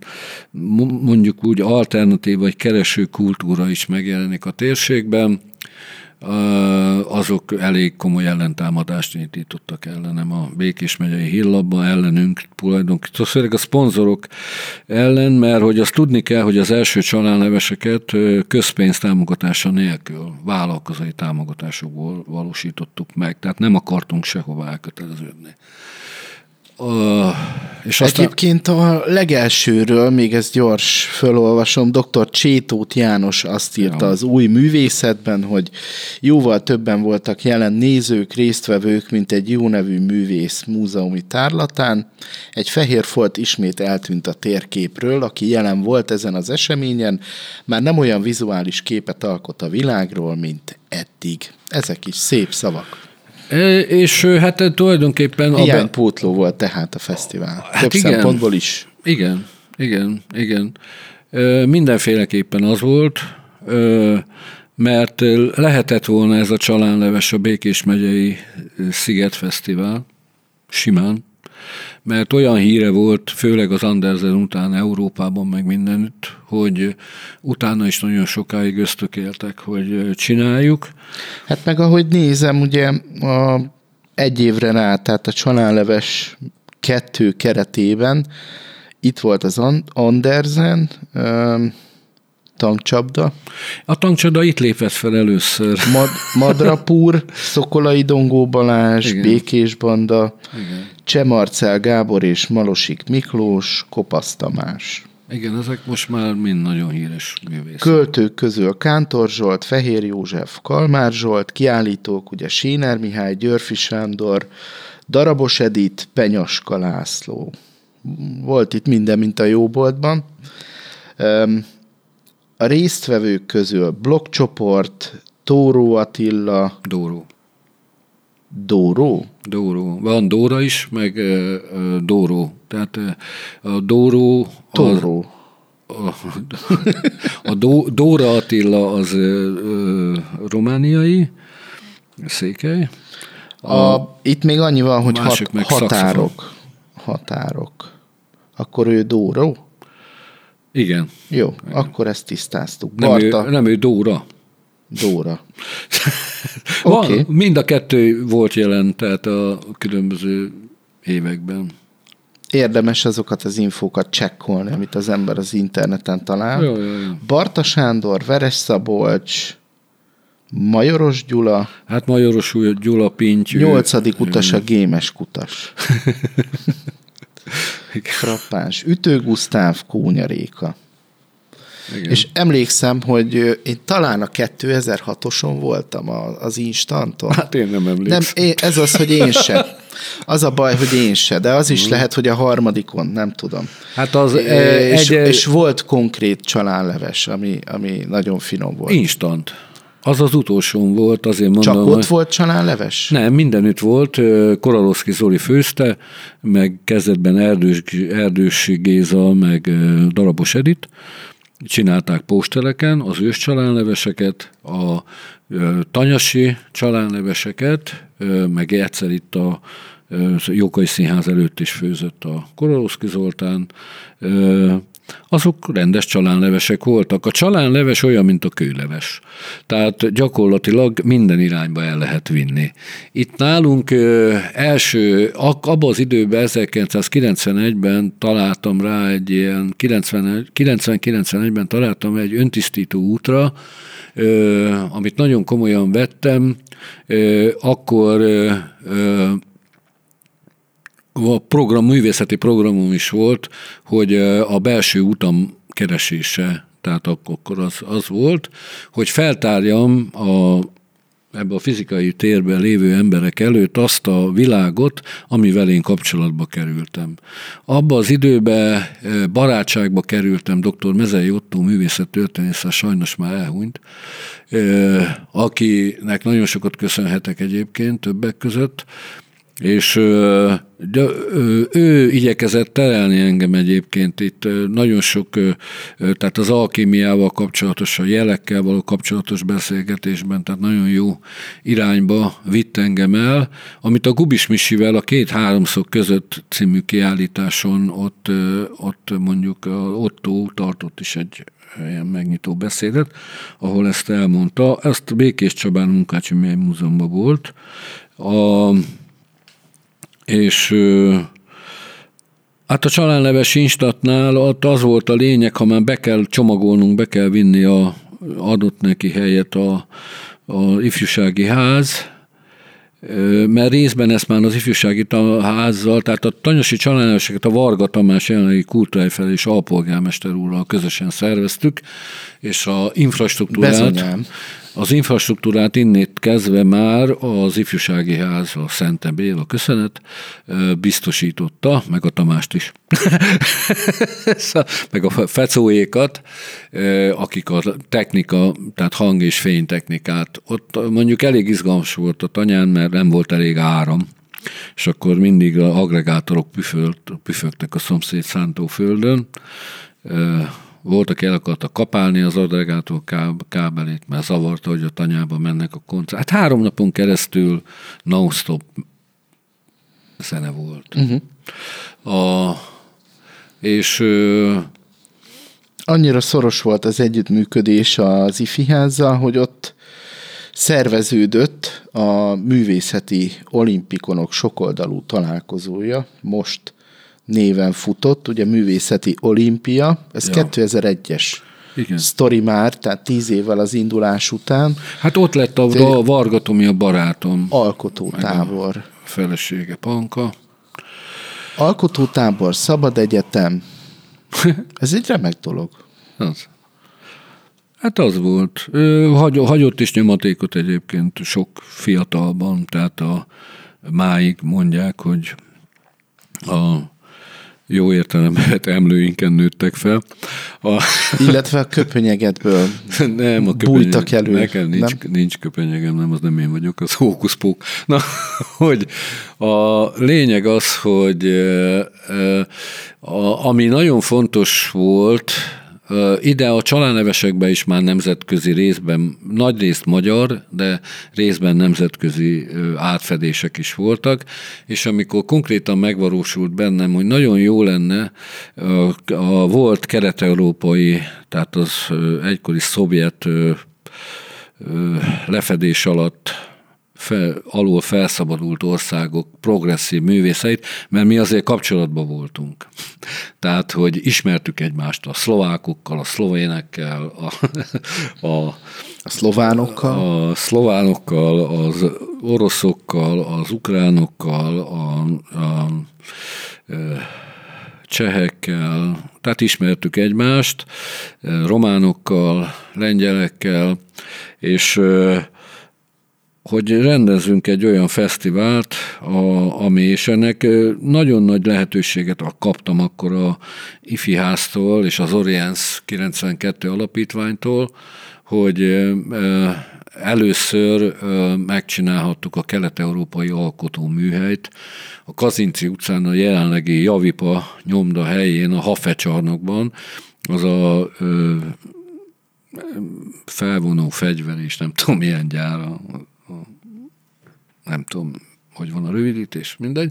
Egy elhagyott gyárépület volt ott a Kazinci utcában, és oda hívtuk meg a volt kelet-európai tömb progresszív alkotó csoportjait, ez volt a kelet-európai alkotó műhely, ami már akkor kezd, kezdett Magyarországon a politika úgymond élesen ketté válni. Mert kezdetben volt a rendszerváltás, aki mindenki rendszerváltást akart, kivéve aki nem. De a jelen, akkor, akkor prosperáló pártok nagy részében volt egy ilyen egység, ugye ezt megelőzte az ellenzéki kerekasztal, és E- Ekkor 1992-ben már ketté, ketté és három felé válódott ez a dolog, és volt, akinek tetszett, hogy mi ilyet csinálunk, volt, akinek nem tetszett. És akkor ismét a sajtó középpontjába kerültünk a Hafe csarnokkal kapcsolatban, mert hogy történt egy ilyen hát provokáció, mert előtte ez a tűzoltóság szomszédjában, szomszédságában van. Előtte lebeszéltük a tűzoltósággal, hogy lesz egy performer, egy erdélyi performer, a Damakas Csaba, aki a Wake Up ébresztő című munkájának a végeztével összerakja a cókmunkát, és úgymond kidobja a üveggel ellátott csukott ablakon a tűzoltóság felé. Tehát eh, erre engedélyünk volt. Na most erre, aki keresett valamit, hogy rossz hírét keltse nem csak ennek az eseménynek, hanem az egész Oriens Fesztiválnak, mert megboldogult akkori miniszterelnök úr, Antal József nem támogatta ezt a fesztivált, Göncelpád viszont támogatta, mint köztársasági elnök, és Antal József ki is, el is küldött ide a főszervezőknek egy faxon egy levelet, amelyben kioktat minket tulajdonképpen, hogy Magyarország eh, eh, nem Kelet-Európában helyezkedik el, hanem Közép-Kelet-Európában. és hogy ő ezt kifogásolja, hogy mi kelet-európai kultúrbőrzét csinálunk. És akkor ezt a, ezt a faxot, fax ez kikerült a médiába, és egy az egybe lehozták, ami, ami magában nyelvezet, tehát ciki volt. Na, ezt megmondom őszintén. Az a dor, dorgizmus, ami ezen keresztül jött, ciki volt, és akkor kellett valami, ami bele lehet kötni. Hát én, mint meg a közösségem a leggyengébb láncszem, egy csarnokba terelve Kelet-Európa összes progresszív művésze azért az elég kemény kihívás. És a kihív, feljelentették a fesztivált, és akkor megjelent a rendőrség, és ö, ö, hogy mi elálljuk a menekülési útvonalat, és hogy majdnem megsérült a járőröző tűzoltó, meg hogy egyebek, és akkor azzal indult el a pokol, hogy miközben ez ment, a, addig valaki önkéntes a tűzoltóság oldaláról fogta és visszahajította egy másik ablakon ezt a csomagot, amely ott majdnem eltalált néhány fiatalt, mert épp dr. Máriás Béláé koncerteztek, és erre elkezdődött egy visszadobálás, tehát az ott lévő, tehát egy ilyen adok-kapok, mire nekem szólt valaki, hogy gáz van, de azonnal leállítottam, tehát ez, ez, ez a részünkről megállt, a másik oldalon még jött néhány eszköz, a Gubis Misi vasalója, meg nem tudom, amit átdobtak. A Misi egy ilyen Perneszki Gézának egy filozófiai művére esztétika filozófiai művére reagált, a, ez nem vasaló, ez nem, nem, nem tudom, tehát ilyen ö, tagadó tárgyakat állított ki.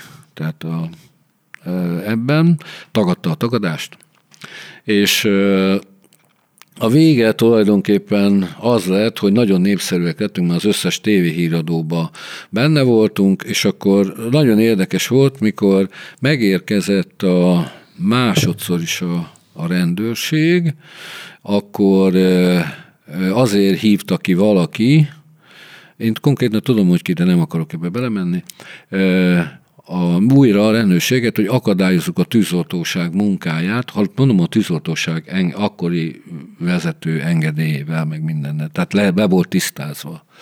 És ö, került erre sor, és akkor megjött a rendőrség, és akkor hogy e, elálljuk az útvonalat, és akkor ö, ö, kamerázatot mindenki, és akkor megjött Herceg Tomi, akkor, akkor most országgyűlési képviselő, akkor igazgató helyettes, és hát ő is nyilatkozott, meg én is, hogy minden rendben van, tudjuk kezelni a helyzetet, és akkor jött ott egy riporter, hogy de hogy azért vannak itt, hogy elállják a menekülési útvonalat, nem tudnak a tűzoltók kérni, ki állja el? Ott van egy autó, TV1, az, rajta volt a TV1 logó, tehát ez a, mondom, hát meg kell velük beszélni.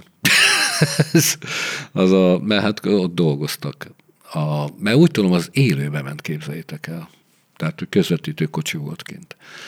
És hát aztán volt még a fiúmeszállóban egy utólagos sajtótájékoztató, ahol minden érintett, az akkori rendőrkapitány, az akkori tűzoltókapitány, én, mint alak. és, a, és akkor ezt a, a nyílt fórumot, vagy ezt a tájékoztató, sajtótájékoztatót, ezt a, akkor a Krausz Tamás, mint az MT, mi az MTI? MTI. MTI tudó, akkori tudósítója vezényelte le. Hát e, ezek, az, ezek hős történetek. És azért mondom, hogy mindig minden változik, tehát ez elmúlt. Ez elmúlt.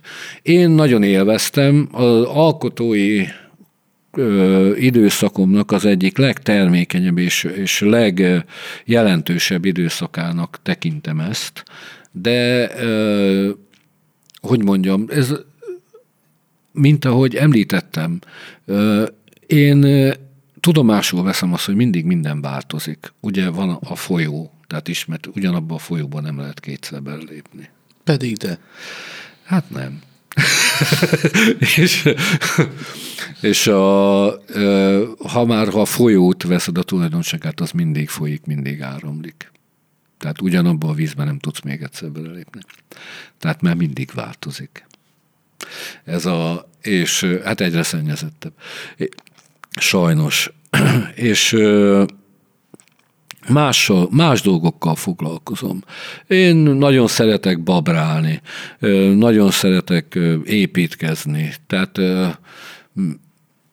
mi a legót kicsinek tartom, ezért hát felfedeztem. Igen, a tót, a tót, Legó. tót legót, a B30-as bloktéglát, és most, most egy kicsit megcsaltam itt a lokálpatrióta énemet, mert most már osztrák téglát is használok, tehát nem csak helyi téglát, és, de van. Van benned egy ilyen monarchista vágyódás? Há, nincs, nincs, nincs, nincs.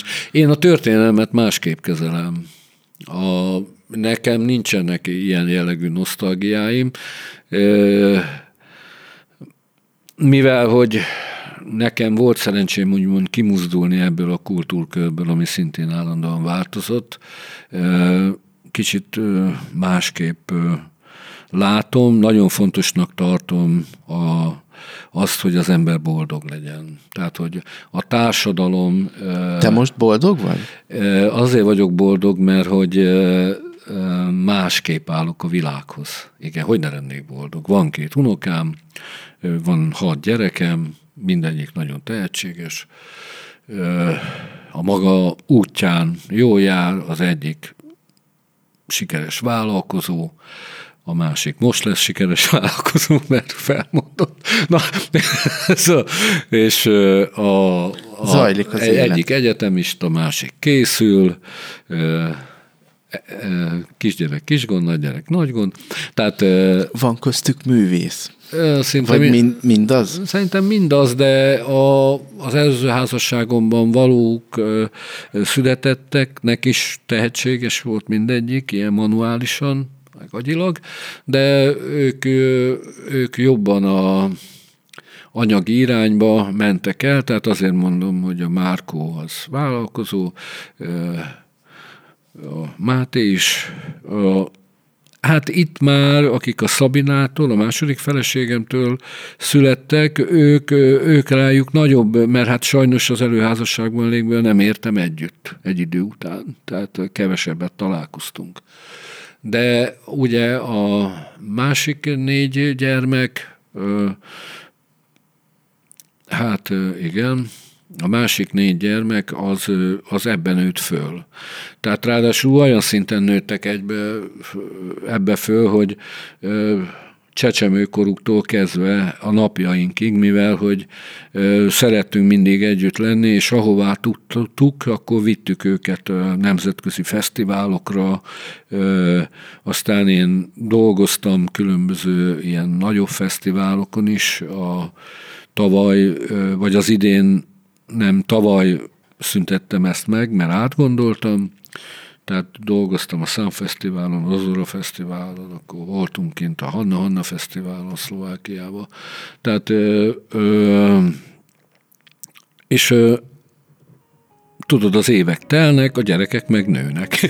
és, és ezek nagyon jók ezek a nemzetközi fesztiválok, mert e, tulajdonképpen a, a sokfajta etniknek, nemzetnek a gyerekei, ugye az egykorúak, e, a, ugye csak összebarátkoznak, és a gyerekeknél a kezdeti nyelvi probléma, hát mondjuk jó Sára nagyon jó beszél angolul, meg Ábel is, de beszél, de Sára az angol nyelvűek szerint is profi.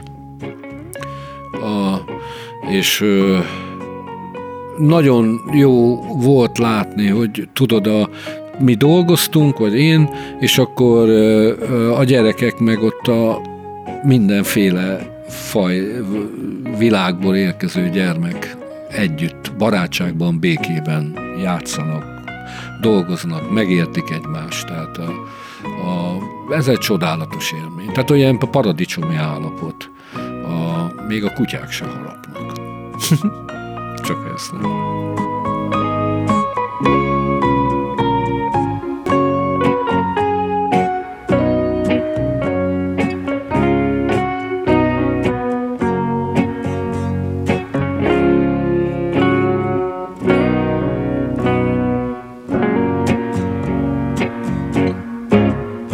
Csiga utca.